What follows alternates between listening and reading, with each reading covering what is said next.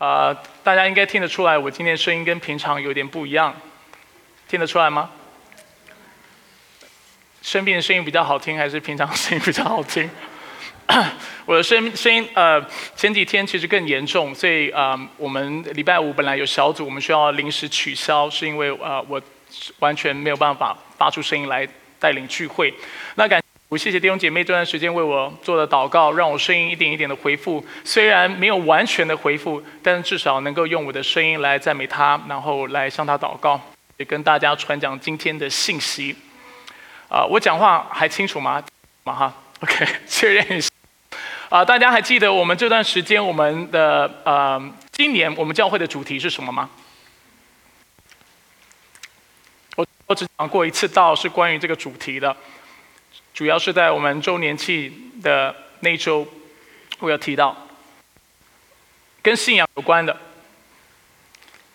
坚不可摧的信仰。我知道哈，特别要文绉绉的用一句成语来形容这个信仰。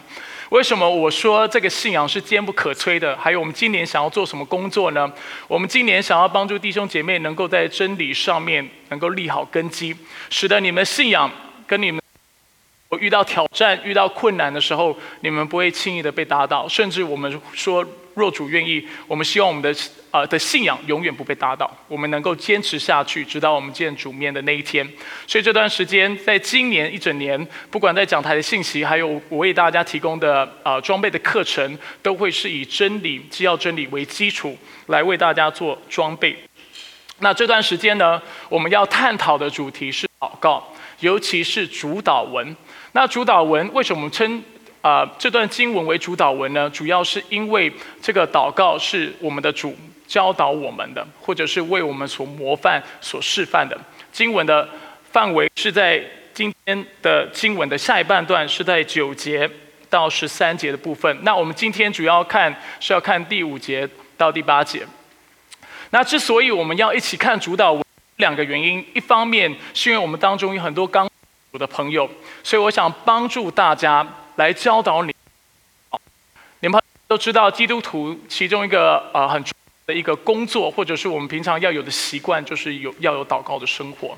但是很多人也不知道要怎么祷告，许多人也还未把主导文背起来。所以透过这次的信息，我希望帮助大家能够啊把主导文清楚的背起来。那如果你对主导文已经是相当熟悉了，因为你已经信主一段时间的话，我也希望借着这个信息系列，帮助你能够更深的扎根，使你不只会背主导文，但是你知道你在背的跟你在祷告的是什么，使你能够在这个过程当中更认识主，更认识主导文，并且跟他有一个更亲密的关系。那就像我们在世界当中要做事的时候，我们都需要有对的态度。要有啊对的观念，也要有对的方法。当我们来到主的面前要祷告的时候，对的观念、对的认知跟对的方法，也是非常非常重要的。呃，我听过一个见证，是一个在中国的基督徒所分享的。他当时因为就因为他是个基督徒，他是一个平信徒，他就被关在监牢里面关了十七年。那因为整个监牢的。他是唯一的基督徒的缘故，所以他特别容易被看上，或者是被挑上，然后被啊当中就是管理监牢的这个啊管理员欺负。那他们怎么欺负他呢？他就给这个坐牢的基督徒啊一个非常辛苦的工作或差事，就是要他清理每天清理那个监牢里面的粪池。大家都知道，监牢其实都有一个。呃，污水管是通到粪池的，那大家排泄就只能通过这个污水管，然后连接到一个粪池。当时他们要他做的事情就是每天早上去那个粪池把粪挖来，然后把它倒到呃推车里面，然后把它推到外面去把它倒掉。他的工作就是这样。那这个基督徒呢，这个中国人呢，他的身高非常的矮，所以其实光是拿着铲子要去挖粪是没有办法挖到底的。就因为这个缘故，监所的管理员就叫他要进到粪池里面去挖粪。那他当然就是他是囚犯嘛，他没有选择，他就按照这个就是管理员所吩咐的，他就这么做。所以他每次都要进到粪池里面去挖粪，把粪挖到推车上，然后再把它推出去，把它倒掉。他一般人呢，在经历这样的事情的时候，是会抱怨的。如果是你会抱怨吗？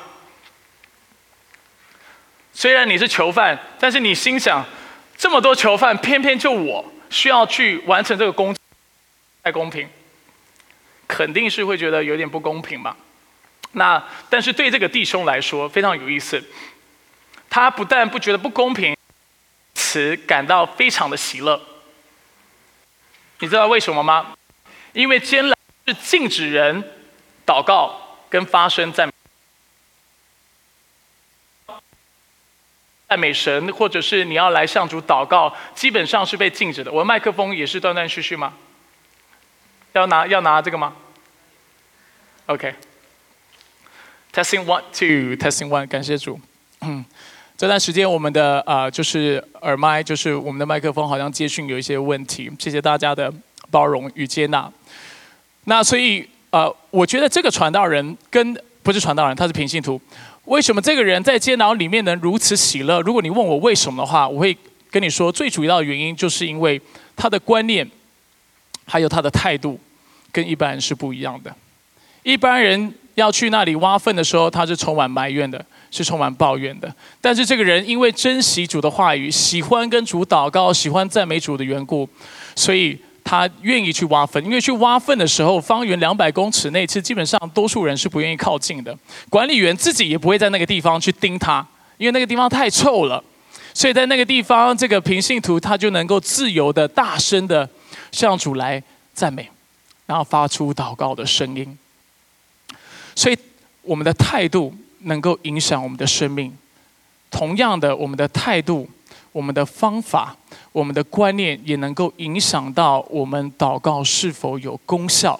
那今天呢，在马太福音六章五到八节，我特别想要帮助大家看到的，是一个合乎上帝心意的祷告的态度，或者我们可以称作为主所悦纳的祷告。所以，让我们一起来看今天的经文，在。马太福音六章第五到第八节，如果你有圣经的话，鼓励你把圣经打开。你有手机，你可以打开你的 APP，一起来看这段经文。第五节，耶稣教导他的门徒：你们祷告的时候，不可像那假冒为善的人，爱站在会堂里和十字路口祷告，故意让人看见。我实在告诉你们，他们已得了他们的赏赐。对当时的犹太人来说，祷告是非常平常的，是非常稀松平常的事情。甚至近前的犹太人，他一天会祷告三次，在早上，在下午大概三点的时候，还有在晚上，他会向主线上祷告。而他们因为非常近前的缘故，所以他们其实都会事先安排好时间，而时间一到，他们不管他们手上正在做什么工作，他们就会放下他们手中的工作，然后向主来。祷告，这就是一个敬虔的犹太人他会做的事情。那耶稣在这段经文所斥责的，不是他们祷告的方式。这段经文怎么形容他们祷告的方式是什么？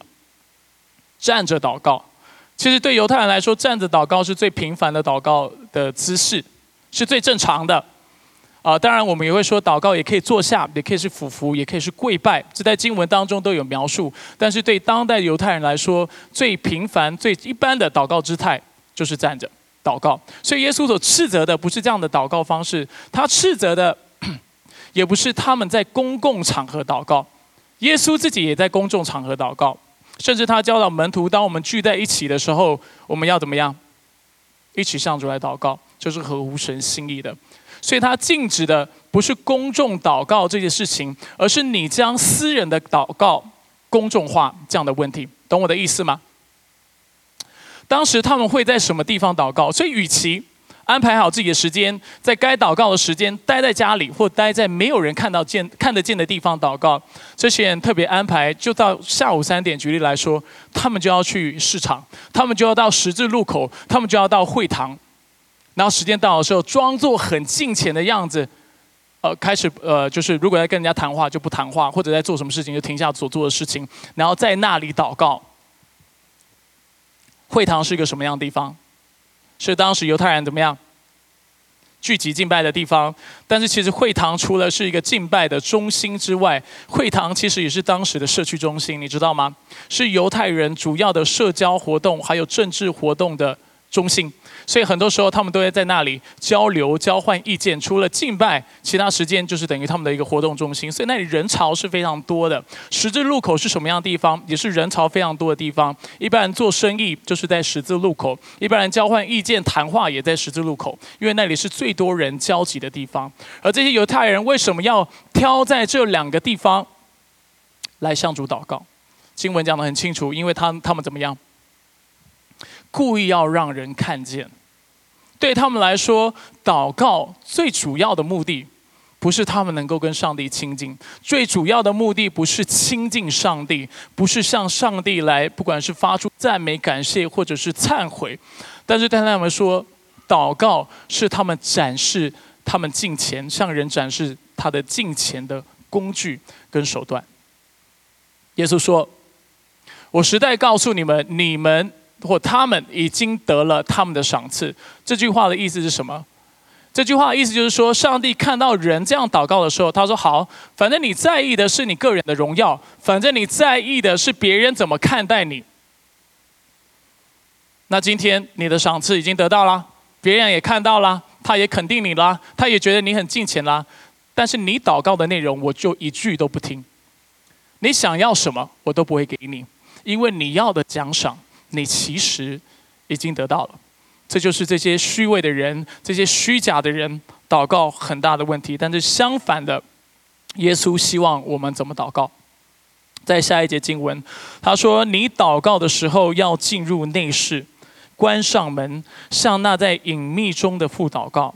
你父在隐秘中查看，必将赏赐你。”这里有讲到一个非常有趣的概念，或者非常有趣的地方，它叫做内室。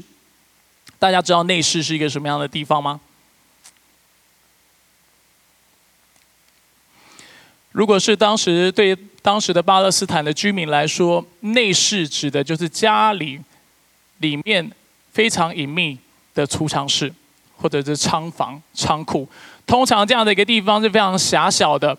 四周围是没有窗户的，它也有可能是他们家当中唯一一个地方有门并且可以上锁的。所以，当如果你很难想象内室是一个什么样的地方，你就想你家里的储藏室，这样其实就蛮清楚的、蛮贴切的。空间很小，四周围是暗的，是没有窗户的。也就是说，你要祷告的时候，到内室祷告。那耶稣的意思是不是说，所以我们就应该按照字面上所理解的，以后我们祷告？都要找家里的储藏室去祷告。现在会在在自己家里储藏室祷告，举手好不好？有吗？没有。那你是不是不顺服上帝的话？有人觉得刚可能不顺服，我回家以后乖乖的待在我储藏室，或者待在我衣柜里祷告好了。其实也不是。耶稣为什么要刻画一个那么生动的画面呢？就是要帮助我们清楚的知道，祷告是你跟上帝、跟天父之间的事情，是你跟这个隐秘的父之间的事情，跟别人一点关系都没有。别人看不看得见，别人怎么想你，他觉得你进不进钱，这都无所谓，都是没有意义的。最重要的是你跟天父之间的关系。那为什么耶稣要称为他的父神，或者是天父为在隐秘中的父呢？原因就在在于，因为这个父是无所不在的，他不只在公开场合他查看我们，但是他在当我们把自己关在房间内，或者我们在非常隐秘的地方的时候，他都能够看到我们的所作所为，他也知道我们的想法跟观念是什么。而耶稣在这里特别强调，今天当你来到上帝的面前亲近他的时候，不要把这个事情当做一个炫耀的。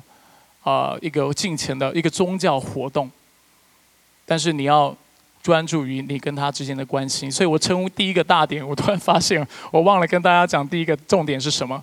我们首先要的第一个态度是什么？需要有清新的态度。我这里讲的清新，不是一般儒家思想或者华人所说的清净的心，我讲的是清洁的心。大家还记得登山宝训耶稣怎么说吗？清心的人有福了，因为他们必得见上帝。清心祷告的人也是如此。当他的心是专一的，别别无旁贷的，当他来到神的面前，他就专心在神的面前的时候，他要见到上帝，而且他要经历上帝在他身上那奇妙的作为。阿门。所以这是第一个态度。我们祷告的时候，我们需要清心的来祷告。第二，我们祷告需要是真心的，需要是真心的。第七节说：你们祷告不可像外邦人那样重复一些空话，他们以为话多了就闭蒙垂听。这里有一个短语非常有意思，他说重复一些空话，在原文当中，就是在希腊文当中，这个字叫 “bata lageo”，“bata lageo” 在希腊文的意思就是讲话的意思。说话的意思，butter 它是状声词，就是你讲话的时候是 butter butter butter butter。英文我们翻作叫做 babble，知道 babble 什么意思吗？babble 的意思就是牙牙学语，或者是说话含糊不清的意思。我们看下一个投影片，就是你一直叭叭叭叭叭叭叭的念，但是其实你根本不知道你在念什么。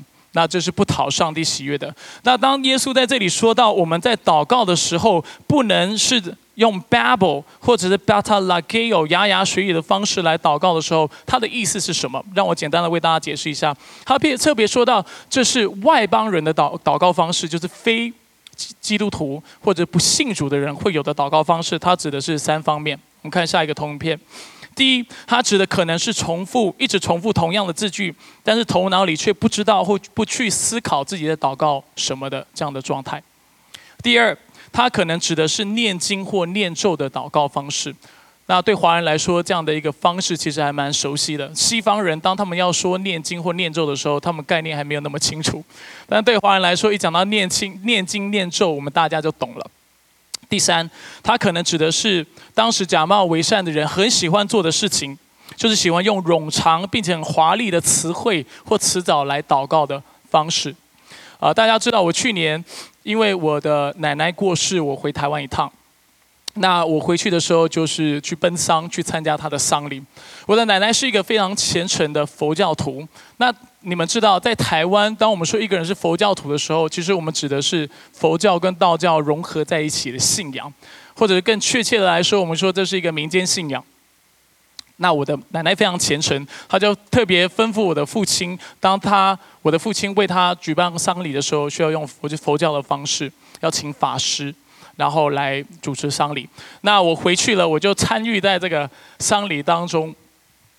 那如果大家参加过这种佛教的丧礼的话，你会知道，呃，对他们丧礼来说，有一个非常重要的仪程，一个程序，就是要诵经。而且他们诵经不是看经文里面的一部分，而是他们是把一本经从头到尾念一次。有有过这样的经验的，可以举手我看一下吗？嗯，蛮多就是台湾背景的，尤其是蛮多人应该都有这样的经验，因为对台湾来说，很多人要呃就是追丧的时候，他们是用这样的一个方式。而我记得当天我们读的是《地藏菩萨本愿经》，听过吗？那呃，因为法师跟我所有的家人都知道我是不只是基督徒，而且我是牧师的缘故，所以没有人敢叫我读。OK，大家都知道我不会去读的。但是因为我又是呃，就是啊，是奶奶的孙子嘛，那为了孝顺，我是待在全全场我都待着。所以当他们大声在诵读这个经文，以示他们是信男善女的时候，我我我也在看那本书，而且我很努力试着去明白到底那本书里面在说的内容是什么。我一开始不知道他们要把整本书读完，当然法师有说，但我心想怎么可能这么厚一本书，怎么可能读完呢？结果没想到他们真的做到了哈，我这。非基督徒都比基督徒还要虔诚，不是我来说，真的是这个样子。他们就从头到尾每一个字的把它念过。那丧礼结束之后，我有机会跟我的家人、跟我的亲戚去谈论到这本经，然后去聊、去谈到里面的内容，我就发现一件事情：没有人知道那本书在说什么。念完以后。什么十万几千几百个菩萨，什么佛的那个，没有人知道到底是信一个佛还是两个佛，还是真的有一千一万，还是多有多少佛，没有人知道。所以我在问他们跟跟他们交谈的过程当中，我其实有一点灰心，因为我会觉得，因为我读圣经的时候，我不是这种态度，你知道吗？对我来讲，读圣经是要钻研的，是每字每句每一句话我都需要去理解的，不然你不知道你信的是什么。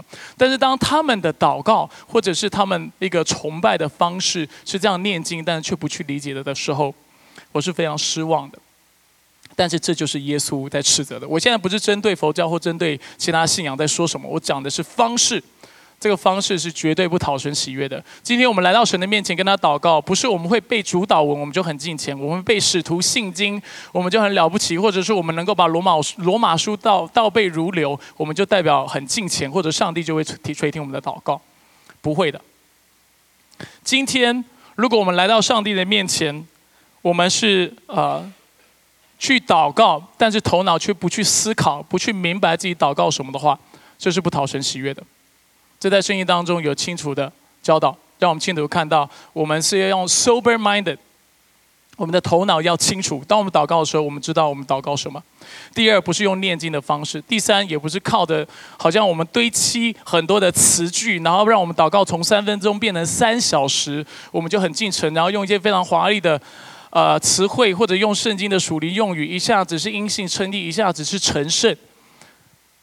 这样子，我们生命就会得到成熟，不是的。我们来到神面前，我们祷告要求的就只有一件事情，就是真心。大家记得约翰福音吗？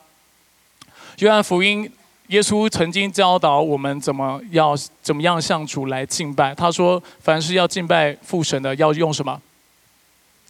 真实敬拜父神的，要用心灵诚实来敬拜他。祷告也是这个样子，没有什么复杂的方法仪式。或者是有什么特别的说辞，什么样的口号，让我们成为比较敬虔，或者使我们祷告蒙上帝垂听？没有的，我们不需要引起上帝的注意，因为上帝已经注意我们了，不然他不会将他独生爱子赐给我们。阿门。他已经爱我们，他关注我们的一举一动，而且他希望我们无时无刻与他亲近，而且荣耀他。所以我们不需要记得冗长的祷告，不是说长的祷告就错。你很敬虔的话，你可能会真心的跟祷告、跟神祷告很长的时间，这是好的，这是对的。耶稣也是这么做。但是我的意思是说，你以为就明明没有什么想说的，偏偏要逼自己说很长的话，就会引起上帝的注意，那这是背道而驰的，懂我意思吗？所以当我们来到神的面前的时候，我们不是重复空话，但是我们是从心里向神发出赞美与感谢。那借着今天经文，我想帮助大家看，我们不该重复空话的两个原因。第一，因为这种祷告方式不把上帝当成有位格的对象看待。大家听过位格这个词吗？有位格的意思就是代表这个人是有理智、有情感、有意志的。当我们说三位一体的真神，三个神都是有位格的 （three persons），我们指的意思就是说，这三位不管是圣灵、圣子或圣父。他们都是有情感，都是有意志，都是有理智的。他们是 fully person，或者是用最口语、最白话，但是不是那么正确的方式形容，就是上帝要你把他当真人来看待，懂我的意思吗？你跟他祷告的时候，你不是跟空气祷告，你也不是借由某种属灵的或者是特别的宗教仪式来亲近他，不是的，你接近他就是凭你的心，凭你的呃心灵的诚实，凭你的真诚，凭你的真心，当然也是凭着耶稣基督的保险。因为他为了我们成为中保，所以我们能够来到他的面前，跟他来祷告。你自己试想看看，你跟正常人是怎么沟通的？你跟正常人沟通，你会跟他讲一堆话，然后头脑不去想了。有人说会，没有？一般不会嘛。你希望他听懂你讲的话，你一定会先想过你要讲什么，你才说嘛。你不会乱讲一堆啊话，然后其实心里都不去想，不可能的。你会跟他念一本经吗？谁会跟你自己的配偶、太太或先生沟通的时候是念经的？吓死他，对不对？开始跟他讲话的时候开始背罗马书，不可能嘛？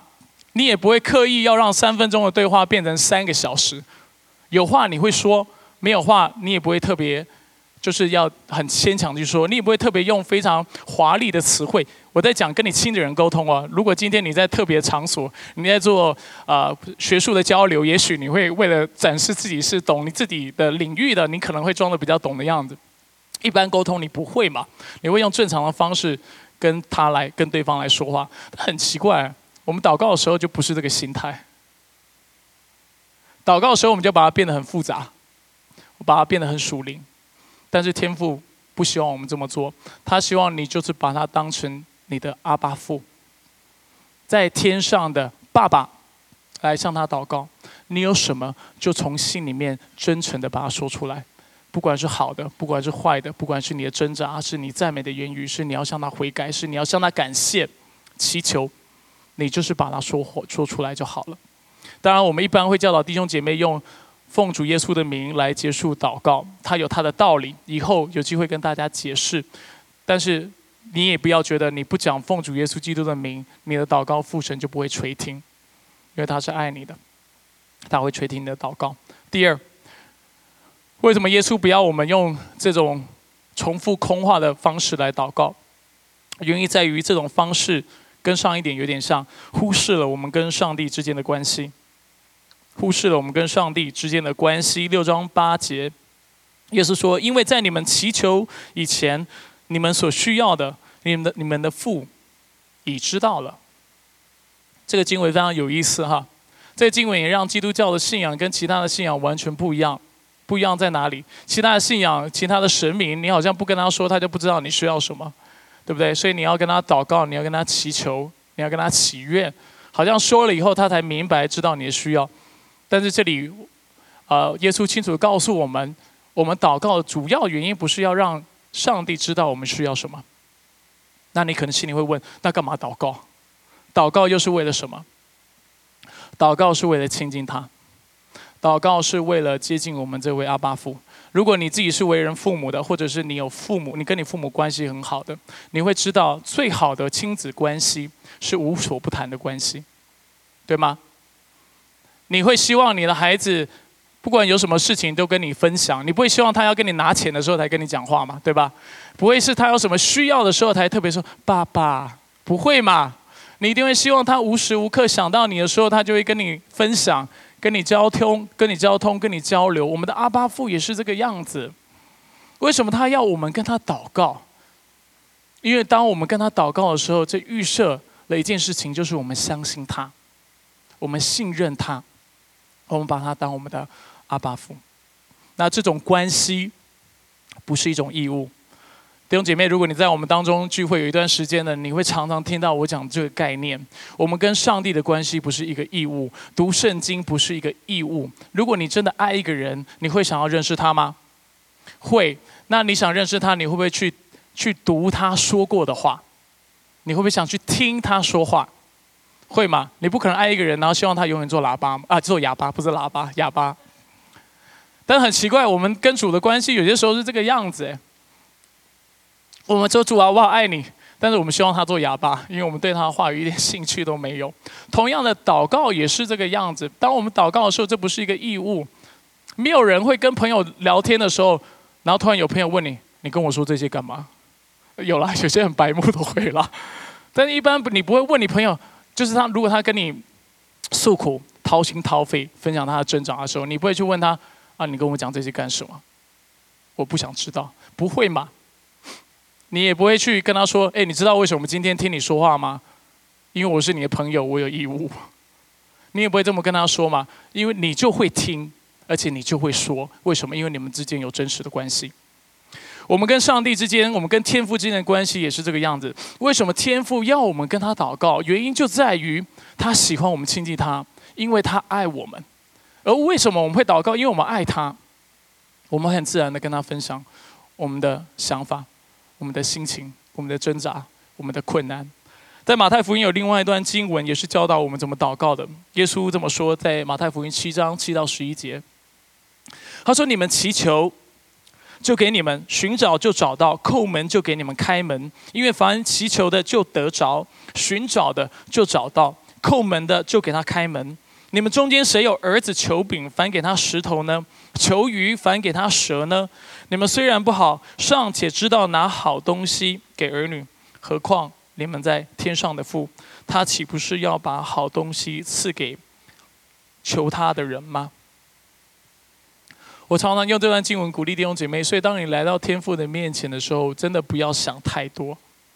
啊，我知道我们的在呃神学的教义跟教导当中，我们常常会跟弟兄姐妹说，接近神的时候要有这个态度，不要有这个态度，要顺服，这些都是对的。但是有一件事情是最本质的，就是你要亲近他跟跟他祷告的原因，就是因为他是你的天赋。有些时候，当你没有办法想那么多的时候，你就不要去想那么多，你就单纯的亲近他，把你的想法跟他说就行了，跟他求。很多时候有人会问我，啊，我找到一个对象，觉得挺好的，不知道要不要跟他结婚。牧师，你可以帮我祷告。或者有人说，呃，牧师，呃，我以后要申请大学，我不知道申请什么学校才是好的，可不可以请你为我祷告？当然，这些都是值得祷告的。但有件事情也是我常鼓励他们的，他们常常不确定是不是这个对象是上帝要给他的，我就跟他说，既然你也不知道。你就跟神求说：“神，如果你愿意把它给我，就给我吧。”你就如此祷告嘛。今天上帝，你要你要知道一件事情，这很重要。这句话要听完啊。上帝因为爱你的缘故，如果今天这个人不适合你，他会让你知道。阿门。他会透过环境，他会透过别人，他会透过你的牧师，他会透过圣灵跟你说这个人不适合你。这时候你要不要顺服，又是另外一回事了。懂我的意思吗？但是今天你不知道的时候，你不知道你要换工作要找什么样的工作，你以后要去金融界业，还是你要啊不知道要做去去艺术界工作，这都好。重点就是你尊主为大，只要你心里愿意荣耀他，而且使万民得福，使人得益处的话，你就凭着信心向主求，说主，这是你要给我的，你就给我，不要想太多，去求。但是如果主没有回应的话，你祈求了，他就给你；但是他没有回应的话，代表他要把更更好的给你，阿门。所以他有可能会拒绝我们，但是这个拒绝是因为他，因为他是全知全能的，他看得到永恒，所以他知道什么对我们来说是最好的。所以就是在这样的环境下，我们也是相信主，来依靠他，知道他知道我们的心情，知道我们的需要。那他不一定都会满足我们的想要，但是我们所需要的，他一点都不会亏待我们。所以这就是我们祷告最主要的原因，因为我们跟这位祷告的对象有真实的关系。星辰要离问答是这样定义祷告的：第三十八问，什么是祷告？祷告是以赞美、认罪、感谢和祈求来向上帝倾心吐意。我其实还蛮喜欢这个答案的，倾心吐意。来上帝面前怎么祷告？就是向上帝倾心吐意，就是把你的心声全部倒出来。让那最爱你的天父知道。这里说到四个方法：赞美、认罪、感谢、祈求。英文是 adoration、confession、thanksgiving and supplication。那我们呃通常教会都会用 ACTS 把它当成缩写 X 啊来缩写我们祷告的方式。当你仔细去观察这四个祷告的方法的时候或方式的时候，你会发现一件事情：这四个方法其实都反映了我们跟父神之间的关系。这个观察非常重要。我们为什么要赞美我们的父神？今天你想象，你很崇拜的一个人，不管他是篮球球员，还是综艺界呃演艺人员，或者他是政治界的佼佼者，或者他是金融界的天才，你拜读他的书，你去听他的演讲，你看他的球赛，今天他突然出现在你面前的话，你会不会赞美他？会。你会说某某人，我拜读过你的作品，我看过你的球赛，你在哪一场球赛的时候打的，对不对？像最近 Damian Lillard 不是就是最后三分线那球，大家有看吗？我其实很忙，我只看了 highlights 啊。我们一定会找事情来赞美他，因为赞美是人性自然的反应。你爱一个人，你爱你的太太，你在追你女朋友或追你的男朋友，哎，这男朋友听起来不太对哈。但是就是一般你在追求你的伴侣的时候，你会讲好话，为什么？因为这个好话是由心而而发的。你是真的觉得她很漂亮，你是真的觉得她很很善良也好，或者是非常很正直，或者很有才华，或者非常有能力吸引你，你会说出来。赞美是自然的。为什么赞美是祷告的语言？因为我们知道我们的父神是谁。他是创造万物的全能父神，他无所不知、无所不能，而且他无时无刻垂听我们祷告，能够供应我们。当我们真的认识这位父神是何等的慈爱、何等的有怜悯、何等的公义、何等的信实，然后他是荣耀的君王，他是尊贵的君王的时候，你会不会赞美他？当你真认识的时候，你会。因为你跟上帝之间有这个关系，你自然会向他献上赞美。同样的，认罪、感谢、祈求也是。为什么向父神认罪？因为他是公义的，因为他是审判的那位审判官、君王。这个最终每一个人都要向他交账。所以，当我们犯罪的时候，我们也知道我们得罪的是他，我们向他认罪。我们为什么感谢？因为他是唯一的救赎者。我们今生能够活着，我们现在能够有气息，能够活着，我们生命能够从迷失，像我们今天所唱的诗歌被寻回，都是因为他的工作。而当你真的知道你是一个曾经溺水的人，但是因为上帝将救生圈或将他的援手伸给你，把你拉出来的时候，你会感谢他。没有人在溺水的时候被救起来的时候会认为他被救是理所当然的，他一定会做什么事情。如果你是溺水的人，你被水从水中被一个人救出来，你一定跟他说：“谢谢你救我，谢谢你，你的大恩大德，你为你把我的命都救回来，有什么事我能够报答你的？”如果你对跟上帝之间的关系是这个样子的话，你会向他献上感谢，这是自然而发的，这是祷告的言语在祈求。他是我们的供应者，所以你一定会向他来祷告。你有需要的时候，你就会跟他来说，因为他是爱你的阿巴父。那今天呢，我不会更多的跟大家分享这四个祷告的方式，我会把这四个方式放在小组的讨论当中，让大家去操练，让大家去实践。这四个操练非常重要，在你生活当中总是有你可以赞美神、向他认罪、向他感谢跟祈求的地方。有些时候的确你需要去提醒你自己，这些地方是什么，使你的生命能够变得越来越近前，不断的被他更新、被他提升。我不会再更多的解释，但今天我要强调的是祷告的心态。我们来到主的面前，我们要怎么样向他祷告？第一，我们需要有清洁的心。所以鼓励你，当你回家的时候，当你来亲近主的时候，拜托不要让你的祷告成为你那示范或显露你近期生命的一个手段，也不要让它变成一个竞争。不要跟人家说你祷告多久，你几点祷告，这都不重要。你需要做的事情就是自己规律自己的生活，为主负责任，分别时间，然后来亲近他。让我再再次提醒你，为什么你应该亲近他？因为他爱你，而且照理说你爱他，阿门。第二，你来到主的面前，你要真心，你不需要用什么冠冕堂皇的话语、祷告词来亲近他，你也不需要把经文背得滚瓜烂熟。虽然我常说你要读圣经，而且对圣经要非常熟人。为什么要非常熟？因为借着他的话语，我们认识这位上帝是谁，这是非常重要的。但是今天，就算你不知道的时候，你也可以跟他祷告，因为他喜喜欢你亲近他。然后当你来到他的面前的时候，你就真心的来，把你心情、把你心里面的想法都跟他说。那我们的父神，他喜欢听你跟他说话，喜欢听你跟他祷告。当你亲近他的时候，雅各也告诉我们，他也必亲近我们。那一般我们在讲到跟祷告有有关的教导的时候，我们常常会说，祷告需要恒切跟迫切。听过这样的教导的举手，这么少人不可能吧？通常我们会讲到迫切跟恒切也是祷告中应该要有的态度，但今天我不想要特别强调这两个态度很重要，不要不要误会我的意思。圣经也有这样的教导，主要原因就是因为，当你跟上帝的关系跟父神的关系是对的时候，你自然的会恒切的跟他祷告。当你很爱一个人，而且希望跟他亲近的时候，你就会常跟他说话，是一样道理的。恒切的祷告也是这个样子。为什么我们要时时祷告，不住祷告？原因就在于，因为我们很爱他，而且我们信任他。我们知道我们的动作存留的在于他。我们知道我们人生，我们的一生有没有果效，我们的未来是否有盼望，都在于他。所以你会亲近他，你会跟他来祷告。同样的，迫切，迫切就是有急迫感的祷告。当你真认识上帝的时候，你会在意。他的事情，而不是只是在意自己的事情。你会在意神国、上帝的国的事情，这也是我们主导文当中要学到的。你不会只在意你自己的需要，而在这样的过程当中，你慢慢的会以基督的心为心，以他的眼来看世界。你的祷告自然会变得急迫，懂我的意思吗？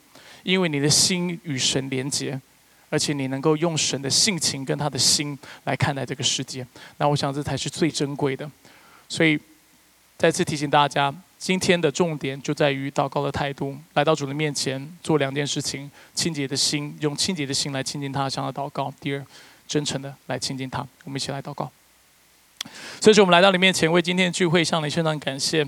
主，我们说，我们真的不懂得怎么祷告，求你真的来教导我们，让我们能够不断的借着你话语的光照，被你更新，让我们的生命不断的往呃近前的标杆直跑，让我们生命不断的被炼净。主，我们说，我们心也需要被你的圣灵来充满，需要被你的圣灵来来得着。主，让我们。从心里来爱你，让我们对你的爱，我们对你的认识，不是只是头脑上的或知识上的，让我们对你的爱是从心灵深处所发出的，让我们的敬拜和祷告是心灵诚实的敬拜。我们感谢赞美你，以上祷告是奉靠主耶稣基督的圣名求，阿门。